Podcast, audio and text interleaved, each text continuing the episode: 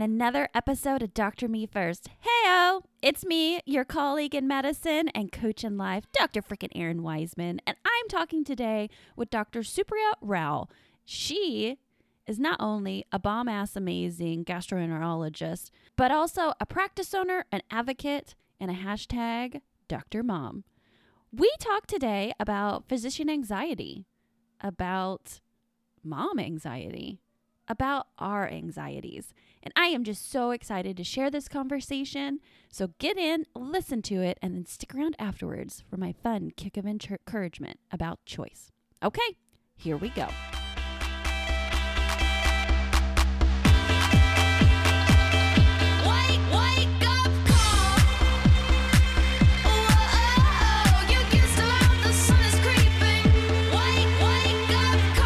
Welcome to the podcast, Super Rao. It's so great to have you with me today. Thanks for having me on here, Erin. All right. Well, tell all the listeners a little bit about your fabulous self. So as Erin said, my name is Supriya Rao. I'm a board certified uh, physician in internal medicine and gastroenterology and um, board eligible in obesity medicine as well. I am a managing partner of my gastroenterology practice in the greater Boston area, and I'm director of medical weight loss at Lowell General Hospital, um, which is a major hospital in the Merrimack Valley in Massachusetts. And uh, my clinical interests include gut health and wellness, um, you know, kind of managing health and wellness as a holistic uh, view, and inflammatory bowel disease. I love it, girl. You're a rock star in all of this. Thank and you. today we're going to specifically talk about physician anxiety and talk a little bit more about like why you picked this topic specifically. I picked this topic. I know, I think it's kind of, um, you know, pertinent to what we're going through right now with the pandemic. There's a lot of anxiety about physicians in general uh, who are on the front line being exposed to the virus, bringing it home to their loved ones. And I think, you know, the concern just about health and well-being um, associated with being a physician right now, not having appropriate PPE and just all the, you know, kind of drama that's been surrounding uh, physicians feeling safe to go to work. Um, and then I think, you know, I, I've said, like I mentioned, I'm a small business owner. I own a practice. And so there's been a lot of anxiety for me personally as well, um, as a physician, as an owner of a practice, because I employ, and I'm actually owner of our endoscopy center as well, part owner there. And so I employ dozens of nurses and other staff in my endoscopy center and dozens of medical assistants, um, admin workers, schedulers. And so for me, you know i'm responsible for those people and i it bring it brought me a lot of heartache initially because i was very concerned about what was going to happen to all these people so many of them living paycheck to paycheck um, and concerned about their well-being as well Yeah, because what I really felt too when all of this hit, like we knew we took care of not just our patients but our people too, but it felt like that weight of responsibility like slammed down like a huge Yes. weight of lead. I totally agree. Um, all of our staff within the first week of uh, Massachusetts close kind of underwent shelter in place in mid March. And so uh, immediately within a couple days, everyone was so concerned about what we were doing. Are we going to be fired? Are we going to be furloughed? Any of these things? And we said, no, we're not doing that. Um, actually, as partners, we all didn't take a paycheck for six weeks to ensure that our staff was um, able to take a to bring home a paycheck and make sure that they were able to provide for their families um, because we value these people. These people have been our family for years and years, and you know they helped grow our practice. They help grow our business. They they really care about patients and patient care. So it was important for us to make sure that they were not left out in the weeds. Yeah. And I think a large part of the anxiety component is when you start like swirling in all of the like what ifs, like th- that future rumination. I agree. Um, I've been fairly uh, involved in a lot of the COVID activities in Massachusetts, and you know there have been several models put forth about you know what it means if we reopen too quickly and what you know future spikes could look like, and in conjunction with the flu, and it's really scary. And it's scary as um, a gastroenterologist who's ninety percent of or 80% of practice involves endoscopy and elective procedures and not being able to do any of these I'm concerned. I have a lot of anxiety about the patients that when we do eventually reopen, who have been we've been maybe sitting on colon cancers for months at this point. We've been sitting on other diseases that patients are just too scared to even go to a hospital because of the COVID. pandemic and they're worried about even talking about symptoms because they don't want to get things worked up right now. Mm-hmm. You know, and it, for me, it's so important as a coach to help people like identify what they're actually feeling. You know, in in the myths because I don't know about you, but my personal experience, I like to just like go into lockdown mode. Like I am a robot. I feel nothing right now. Continue forward. what about you as you're managing all of these emotions of of scarcity and anxiety and unknown and you know panic even at times? Yeah, I definitely had a moment of total freak out, I'm not gonna lie, where like the um and, that came I wouldn't say it came initially, but it came maybe a couple weeks in because I was trying to manage also my kids being at home and you know school being like a full-time school teacher in addition to whatever they would do their Zoom classes and everything like that. But um I kind of hit this, you know, clarity after having like a meltdown one morning of like, okay, this is what our new normal is for right now um, you know my husband is also he's a gastroenterologist as well and he works in my group and uh, thankfully he's kind of the more pragmatic one of the two of us and so it's help it's helpful to um, be able to bounce my ideas off of him trying to come up with a routine a schedule in the house trying to come up with workflows in the office and ways to make sure that everyone is able to do their part for example you know within so we found out that Medicaid and Medicare were going to be able to reimburse telemedicine appropriately as you know as if we were seeing the patients in the office. So within three days after the lockdown went into place, we made sure everything was in place and we had telemedicine up and running within a couple days of everything happening. So it was basically my initial freak out, but then trying to channel it into constructive ways to alleviate like alleviate that panic that I was feeling all the time. So Mm-hmm. Mm-hmm. yeah. It's like getting to that point where you can be like, instead of reacting, like just like responding and like being in a, a Right. different frame of mind and space with that. How have you been helping others around like their physician anxiety? I know you mentioned the COVID group um, that you guys have going there in Massachusetts. Yeah, so uh, with the COVID group, we've just been trying to get the word out and um, try and uh, make sure that we have the public awareness going to kind of help them. I did a um, uh, town hall with Joe Joseph Kennedy, who's um, a con- one of my congressmen in Massachusetts. He's running for Senate. Um, but I did a town hall to kind of answer questions to the public and try and um, you know some you know simple questions just to be that they're worried about, like you know, is it okay to wear a mask? When can we do X or Y. I'm worried about my pet getting it. So these things we're just trying to help um, the public. Uh, but in terms of our my fellow physicians, I have said there are several physician groups, as you may know. Um, there's like a Facebook COVID group, and there are several groups um, on different social media. And it's just been really good support to see what people are going through. And you know, some people who are truly on the front lines. There's this one surgeon who flew in from San Francisco to New York to be to like volunteer to be on the front lines, and I've been following her and you know just talking to her, hearing her stories. Um, it's it's quite humbling to hear. Yeah, absolutely. And how have you been using like your knowledge of nutrition and food as medicine to help? So the way I've been using it, so um, I'm seeing uh, patients for telemedicine uh, right now in terms of just like getting people into our program and trying to help make help you know choose healthy habits. It's hard during a pandemic. Everyone's just trying to basically stay alive, and you know, there are some people who Not are kill being their children. yeah exactly exactly we're just trying to make it through the day um, and i totally empathize with that um, and there is no pressure from me to adopt x or y to move forward during this pandemic when we're just trying to stay sane. Um, but you know i always say that i feel best if i have some type of routine going in the house and if we have um, good food. And so for me i cook every single day. It's not like realistic for a lot of people for whatever for different reasons and that's totally fine but just choosing healthier options for meals and food um, will just make you feel better uh, the more that we rely on processed foods processed sugars and, and trust me i do eat cookies and muffins and things like that as well but um, it's just i find that so i'm a vegetarian and i find that eating like a plant-based diet um, is is healthier there's obviously no like true true data to back that but um, I think the less we can rely on animal products uh, in our diet, the, the healthier and better we'll feel. Yeah, and I think too, just like you said, like it doesn't have to be perfect, but just oh. reminding yourself, like, I have a choice. Like I really do. Like we're not Yeah. to the point that we're eating like radiated Twinkies or anything exactly. like We're not quite there yet. It's not The Walking Dead quite yet. And so that's I was just at the grocery store. I typically go like Sundays or Mondays.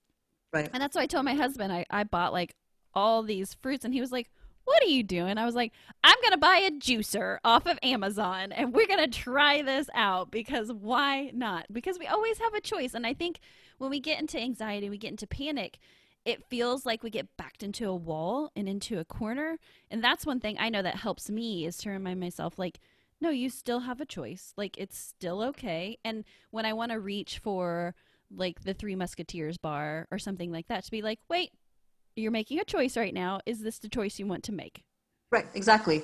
I, I feel the same way. I mean, everyone loves chocolate. Everyone loves dessert. We love salty snacks. I get it. I'm right there with you. Uh, but for me, I think that knowing uh, how our gut and the bacteria within our gut respond to a lot of those types of processed foods, uh, it's just you'll, you'll be a lot happier if you're able to move more towards foods that aren't processed, that don't come in a like in a package, that are whole fruits, whole vegetables, um, you know, kind of the more complex carbohydrate grains, lean, lean types of proteins. So, I mean, there are plant based proteins like lentils and tofu, but then like fish and poultry is fine as well um, in small amounts. So, basically, it's like a Mediterranean style diet. If you look at the blue zones across the world, the, the places where um, people are living, you know, into their 80s, 90s, 100s without chronic medical issues, you'll see the types of diets that they're eating are very high in plants um, and some you know olive oils and nuts and legumes, um, but very low in processed meat. Yeah, and I love your Instagram feed because that's the stuff that you're putting out there for us. Gutsy Girl MD.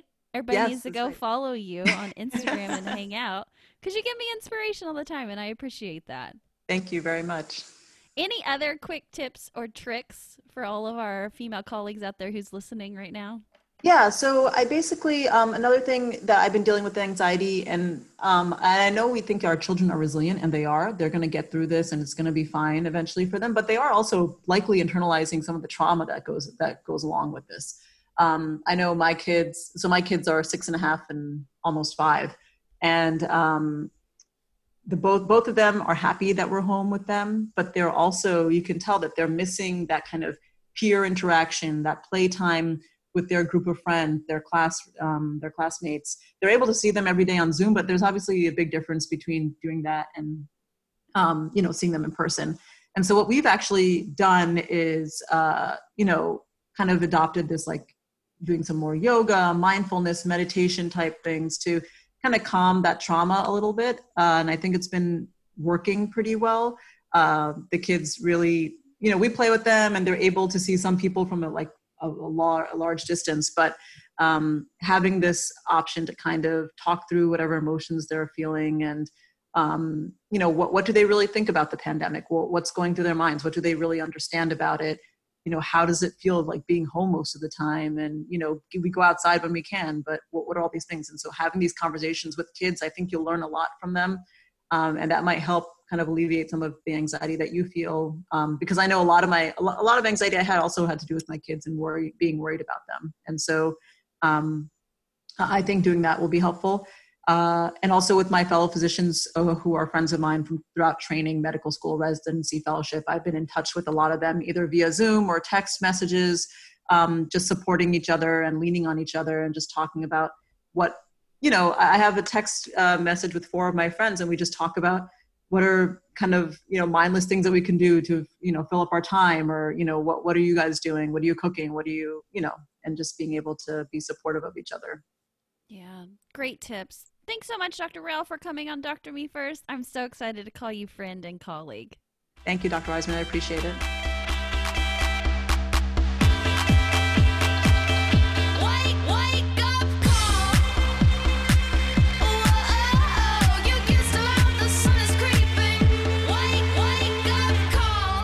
All right. For your kick of encouragement today, what I want to throw at you is you always have a choice. Even when you feel like your back's up against the wall, even when you feel like the walls are closing in, even though when you feel like it's just one path and that's what it is, you always, always have a choice.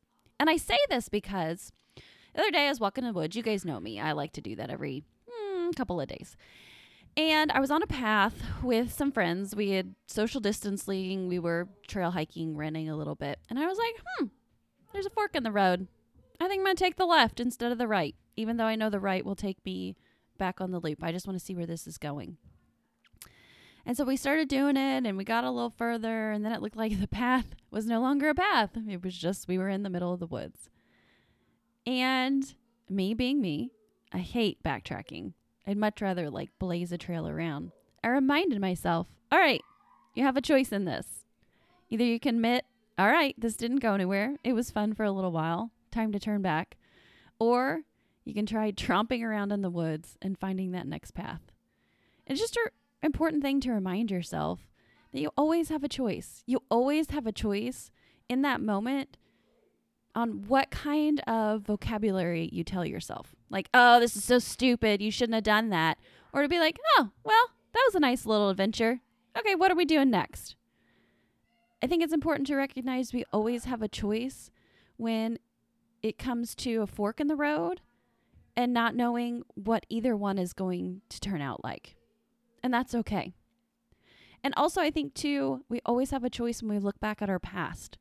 And instead of beating ourselves up about what we now see in 2020 vision, just remind yourself that in that moment, we were doing the best that we could. So you always have a choice. Remind yourself of that whenever big emotions come up or you feel like, like that, oh my God, I got to make a decision right here, right now. You always have a choice to decide not to decide or to be on the no plan plan or to say, hell fucking yes, this is what we're doing 100%. And then later change your mind. You always have a choice, my friend. And I always want to remind you as well your life, your calling, your pulse matters.